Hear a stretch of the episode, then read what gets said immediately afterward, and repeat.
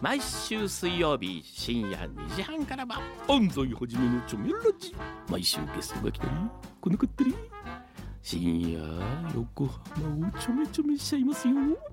毎週水曜日深夜2時半からは安西はじめのチョメラジ。みんなでちょめろ。チョメ。FM Yokohama 84.7畠山みゆきです。カール南沢です。毎週土曜日午前11時からお送りしています。FM 横浜トラベリンライト。この番組内で毎週いろいろな切り口で洋楽をご紹介しているヒッツボックス。本日2022年3月19日の放送では最近テレビで何気に耳にするあの洋楽ヒットをご紹介しましたこのオンエアをもう一度聞きたい曲も合わせて聞きたいという方はラジコのタイムフリーでぜひ聞いてみてください。このエピソードの説明欄にリンクがあるのでそこから飛んでチェックしてみてください。えー、それでね、はい。本日お送りした楽曲は、はい。えーボニー M、ガッタゴーホーム。はい。えーこれはね、ホンダフリードの CM ですね。まさしく今かかってます。はい。結構、半年ぐらい前からやってますけどね。はいえー、ビレッジピープルの YMCA。はいはい。えーこれは、まあ、ここ2年ぐらいかな。最近はもうやってないけど、うんうんえー Y モバイルね、はいの CM で、Y モバイルですね。はいはい。ほとんど多分見た人は、えーあこの曲聞いたことあるなんだっけ？みたいな感じで、えーイヤーキャッチになっていた曲、CM だと思いますね。はいえーそして、え3曲目が、ユーリズミックス、There Must Be an Angel。えーこれは、えーこの1月クールにフジテレビでやっていたドラマ、おいハンサムの、えー本編のエンディングで必ずかかっていたんですよ。はいはい結構唐突にかかったんで、あの、い第1回目とか、ちょっとびっくりしましたけど、はいはい。あの、まあね、あの、ドラマ、日本のドラマでね、よ洋楽の曲が使われるってめったにないんで、あそうなんですか？めったにないですえよ。ー、そういうもんなんだはい。主題歌なんてうん多分、もう何年に一本っていうね。まあ、2000年前後はね、結構レコード会社の、あのーなんていうのかな、働きかけもあって、うんうん。えー結構多かったんですけど、あの、面白いのは ABC 作戦っていうのがあったんですよ。は当時のユニバーサルで。何かっていうと A がアバ、はい。えー B がビージーズ、C がカーペンターズ。これ、それぞれ、あのーかつての楽曲を、えードラマにはめ込んで、あのーベスト版を売ろうっていうね、全部やったんですよ、それ。ええ売れそう、そう。カーペンターズとかほら、青春の輝きとか、はいはいはい。あれ確か、なんだっけ、なん何のドラマだったか忘れたけど、ビージーズが、えー、曲なんだったっけな？結構忘れちゃうね。我が子の頃だったかな。今ですねのんちゃんがね今日はのんちゃんがはい。ちは。あーのんちゃんそして今日のんちゃんが。はい。いてくまあまあね。れるんですね。今あのーはい今し調べておりましたらおさすが。ですね早い。カーペンターズはえっと青春の輝き。未成はい。年 TBS の未成年。未成年だ。そうだそうだ。うん。すごい。どうやって調べたんだ？はい。いや、すぐ出ますよ。あと、はい。マドマドンナのマイルズ・アウェイが月9あそれはワーナーさんね。ワーナーね。あ何でしたっけ？ビージーズ？カーペンターズとビージーズ。あ、と、アバ。アバ？あアバはですねえーっと SOS があストロベリー・オン・ザ・ショートケーキ。TBS ショートケーキ。ですね。だからこれもストロベリーオンショートケーキも SOS なんですよ。タイトルが。うん。まあまあ、これを狙ってるんですけど。うんビージーズ。そしてビージーズ。ビージーズ。そう、ABC 作戦ね。そんなのがあったんだ。こはいれは若葉の頃うん。っていうドラマのテーマ曲として若葉のあ若葉の頃だよねっていう曲やっぱりねそうだよね使用されています。ファーストオンメイン。うん。はい。えー、そんなことありましたけど、はいえー、これね、あの、実はね、あの、本当に、結構いろんなね、世相をね、映し出すんですよね。はうん。ださっき、ざっくりとほら、ディケード10年ごとの CM に関して言うと、えー70年代、80年代は、ほぼほぼ洋楽が何で使われたかっていうと、どっちかというとね、書き下ろしたんですよ。うんねだから、あの、マッドネスのホンダ、ホンダ、ホンダですとか、えー、あと、まあ一連のね、あの、缶チューハイのね、ビタイズベターって、あの、キムワールドが出と出たりしたやつ、ほぼほぼ書き下ろしなんですよ。だから、オリジナルのかつてのヒットソングを使うってパターンあんまなかったんですよ。それなぜならば70年代、80年代だから。うん。で、90年代になると、えっと要はかつての60年代から70年代のヒットソングを使うってパターンが出てきたんですよ。うん。それは、まあ多分ほぼほぼイヤーキャッチなんですよね。うんそうですかね。うんで、ゼロ、ゼロ、ゼロゼロ年代になると、えーそれ、オリジナルじゃなくて、それを、えーなかなかやっぱ予算もないんで、はい。えー CM 用に録音し直すっていうね。で、まあこれはまあもう本当ね、優劣というか、なんていうか、それはもう良し悪しはあるんですけどね。ありそうですね。うんうんありますね。まあここではあまり言いませんけど。はい。で、さっき言った通り10年代になると、はい。えー要は、かつてのヒットソング、用法問わず、うん。はい。これ邦楽が本当増えてきたんですよね。だからこれって多分ね、まあ現在のシティポップブームとかにもつながると思うんですけあど、うな。んうん。要はまあカバーブームとかもあったし、はあはあはあ。の、そういうね、ひ一回り二回り三回りぐらいしてそうなってくるんですよね。あだからセンチメンタルジャーニーが CM で使われるなんて普通ありえないんですから。うん。そんなかつての、あのーヒットソングではあるけど。ええ、ええええあ、そういうもんなんですね。うん。んだからそそれを、まあ、16茶だからみたいなね、うん、あの、ちょっとちょっと面白おかしく、で、聞く人が聞いたら、おっと思うわけですよ。多分ね、センチメンタルジャーニー、松本優也なんて、題名とかもう忘れてると思うんですけど、うん。あれ聞いたことある。なんだ？っていうと、要はそれだけでイヤーキャッチですからね。確かに。うん。うんだ YMCA もそうだし、あ、まあね。ううん、Y モバイルと歌った瞬間に。で、ダジャレだよね。うん。だから最近ね、そのダジャレ系で言うと、はい。実はね、あるし、ある曲がね、CM でね、同時並行的に2曲、2回、2, 2個使われてるんですよ、同じ曲が。あら。そんなこと。これは面白いなと思ったんです。そんなことが。あのーちょっと何の CM だか忘れましたけど、あの、1個はね、えーっと、あれ、山崎健人だっけ？あの、男性の俳優。が、髪のシャンプーだったかな？ブンブンブン、ラララララっていう、はい。あの、商品名を言うわけですよ。うんうんこれ八ヶ飛ぶじゃないですか。はい。で、もう一個ね、何かの CM でね、同じくね、八ヶ飛ぶ使ってるんですよ。ええ。だから、まあこれは、まあ要は、もう多分100人中100人が知ってる知ってる曲じゃないですか。えーまあね。そのためのイヤーキャッチですよね。ええだって八ヶ飛ぶを使う意味合いってないんですから、特に。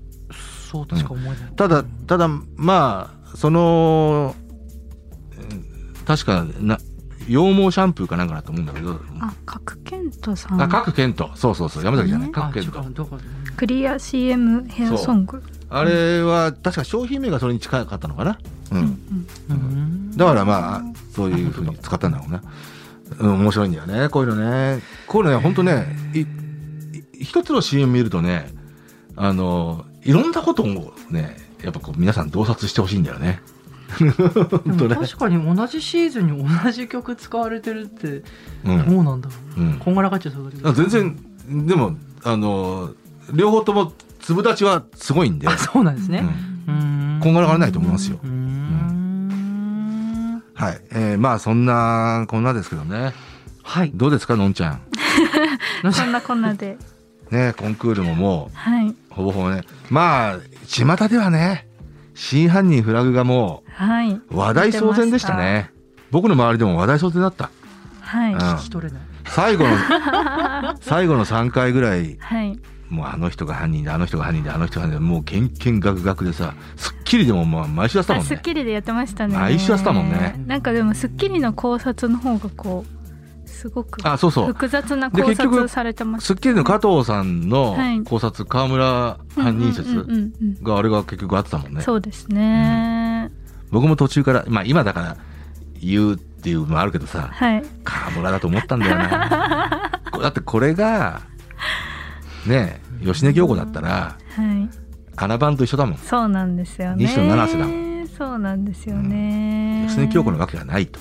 でもずっとこうあのカセットテープ使ってたりとかやっぱちょっとこう怪しい雰囲気はずっと出てたから、もうそうね。逆に川村が一番そこは遠かったですもんね、うん。怪しい感じから。は。カセットテープといえばね、はい。これまたさっきの話に戻るんですけど、はい。はい。あの、何気にドラマの中で、かつてのヒットソング、あの、例えば、ここ10年でそれを増えたって言うじゃない。はい昭和歌謡とかも入れ入れてるっていうのはね、多分ね、センスの良さをアピールしてるんだと思うけど、逃亡医 F、はいはい。まさしく今やってます。はい。あれがね、毎週ね、あの、主人公の彼、は成田凌もうさん。成田凌さん、そう。はい。僕も男性の名前、本当覚えないんだよ。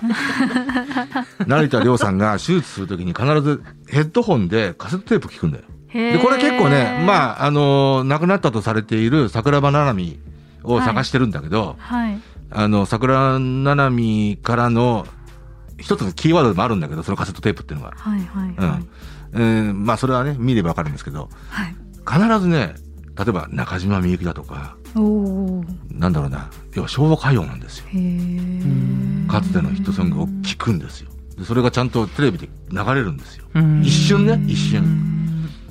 うんまあ、そういう手法出てきたなと本当思いますよ。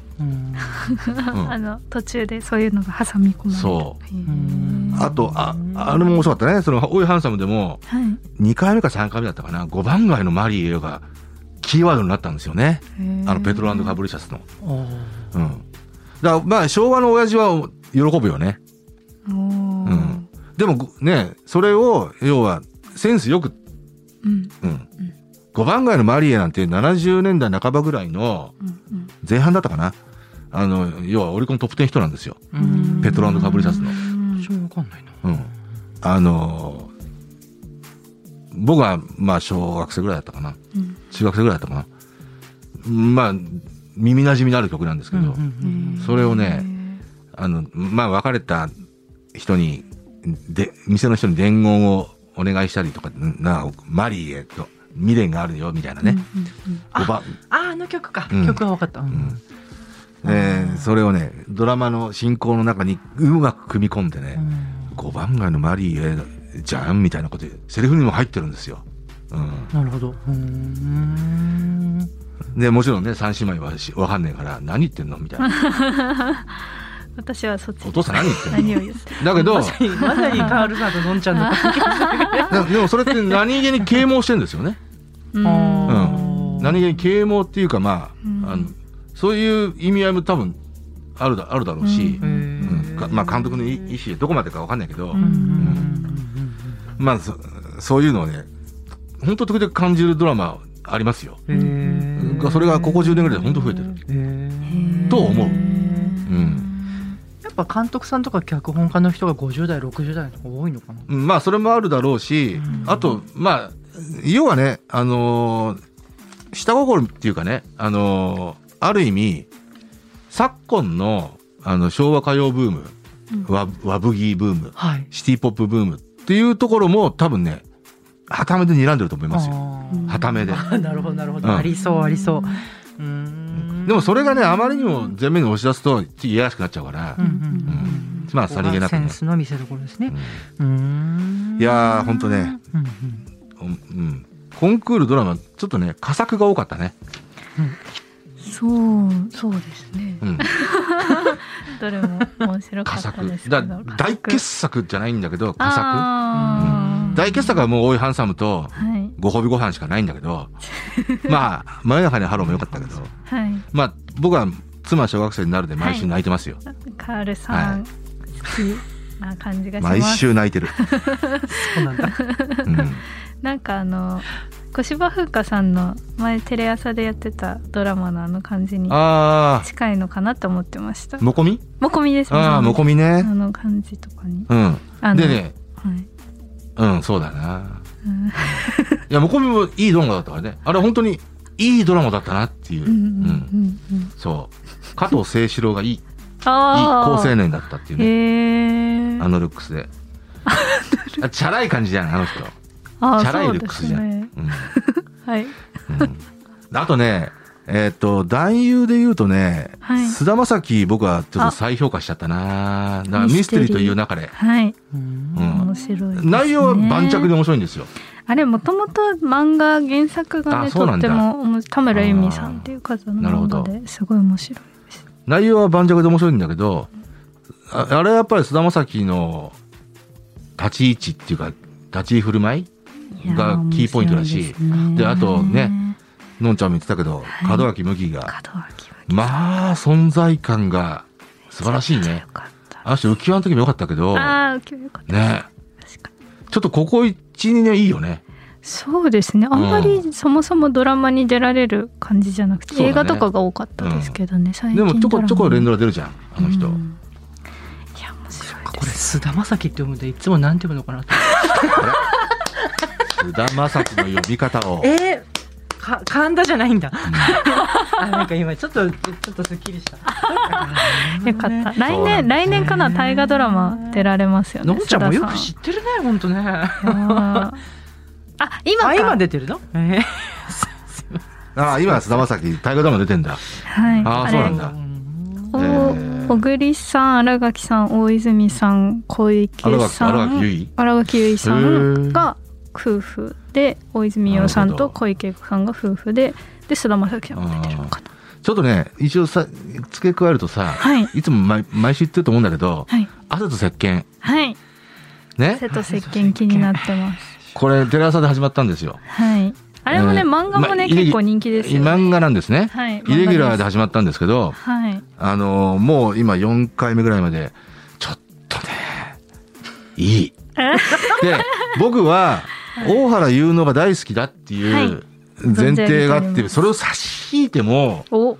あのねなんていうのかな出てくる人はみんないい人なんですよ。うんうんうんうんでうん。大抵はこの若い男女の、はい。た要はラブストーリーなんですよ。はい、うん。惚れてお互いが惚れ合って同棲するっていうドラマなんだけどまあ普通だったらつまんないんだよ。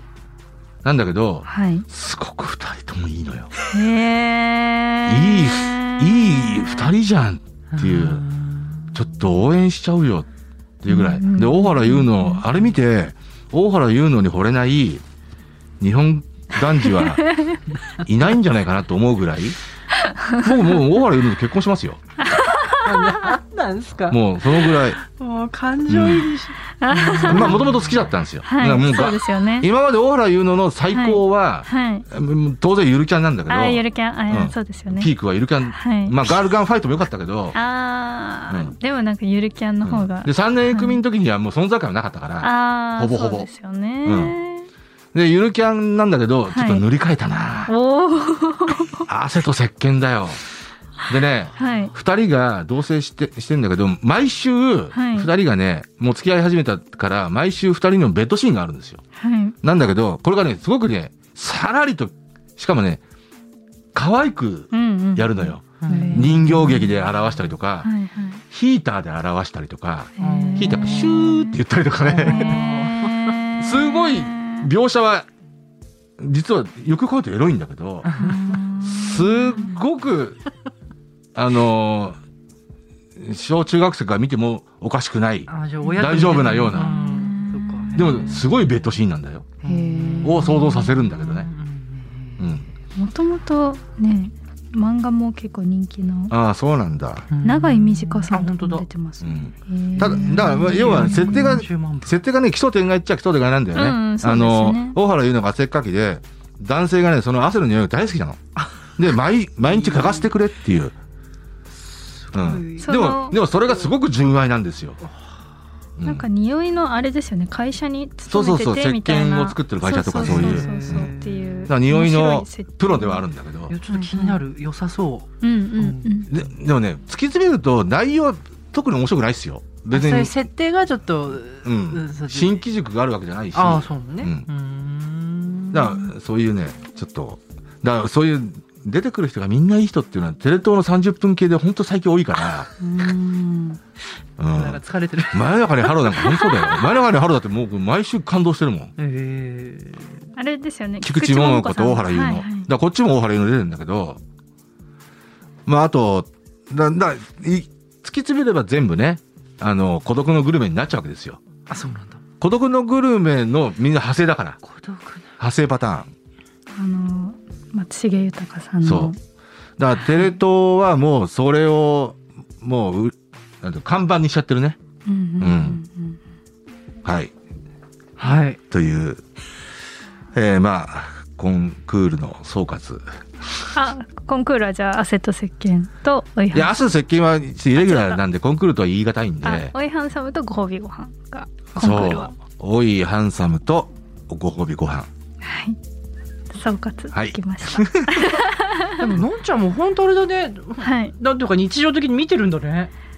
そうですね。移動中とかに、そっかそっかあそっか。のー携帯で見たりとかしてます、あと漫画をもともと結構読んでて知ってたりするのである程度お話を知った上で見てたりすることも多いので、はい。はいはい。ということでした。はーい。はい。はい。あなんか私もいろいろすっきりしてよかった。早かったです。はい。松重豊さんが誰かも分かった、あちょっと一応じゃあ最後に、あのこのツイツイートツイートが来たんで、はい。あぜひぜひ。ははい。い、えー結構ねドラマカールさん昨夜のドラマ話を本編中に語るっていうね、あじゃえあポッドキャストを中野さん聞いてくれて中野三田さん、はい。え桃良さんか。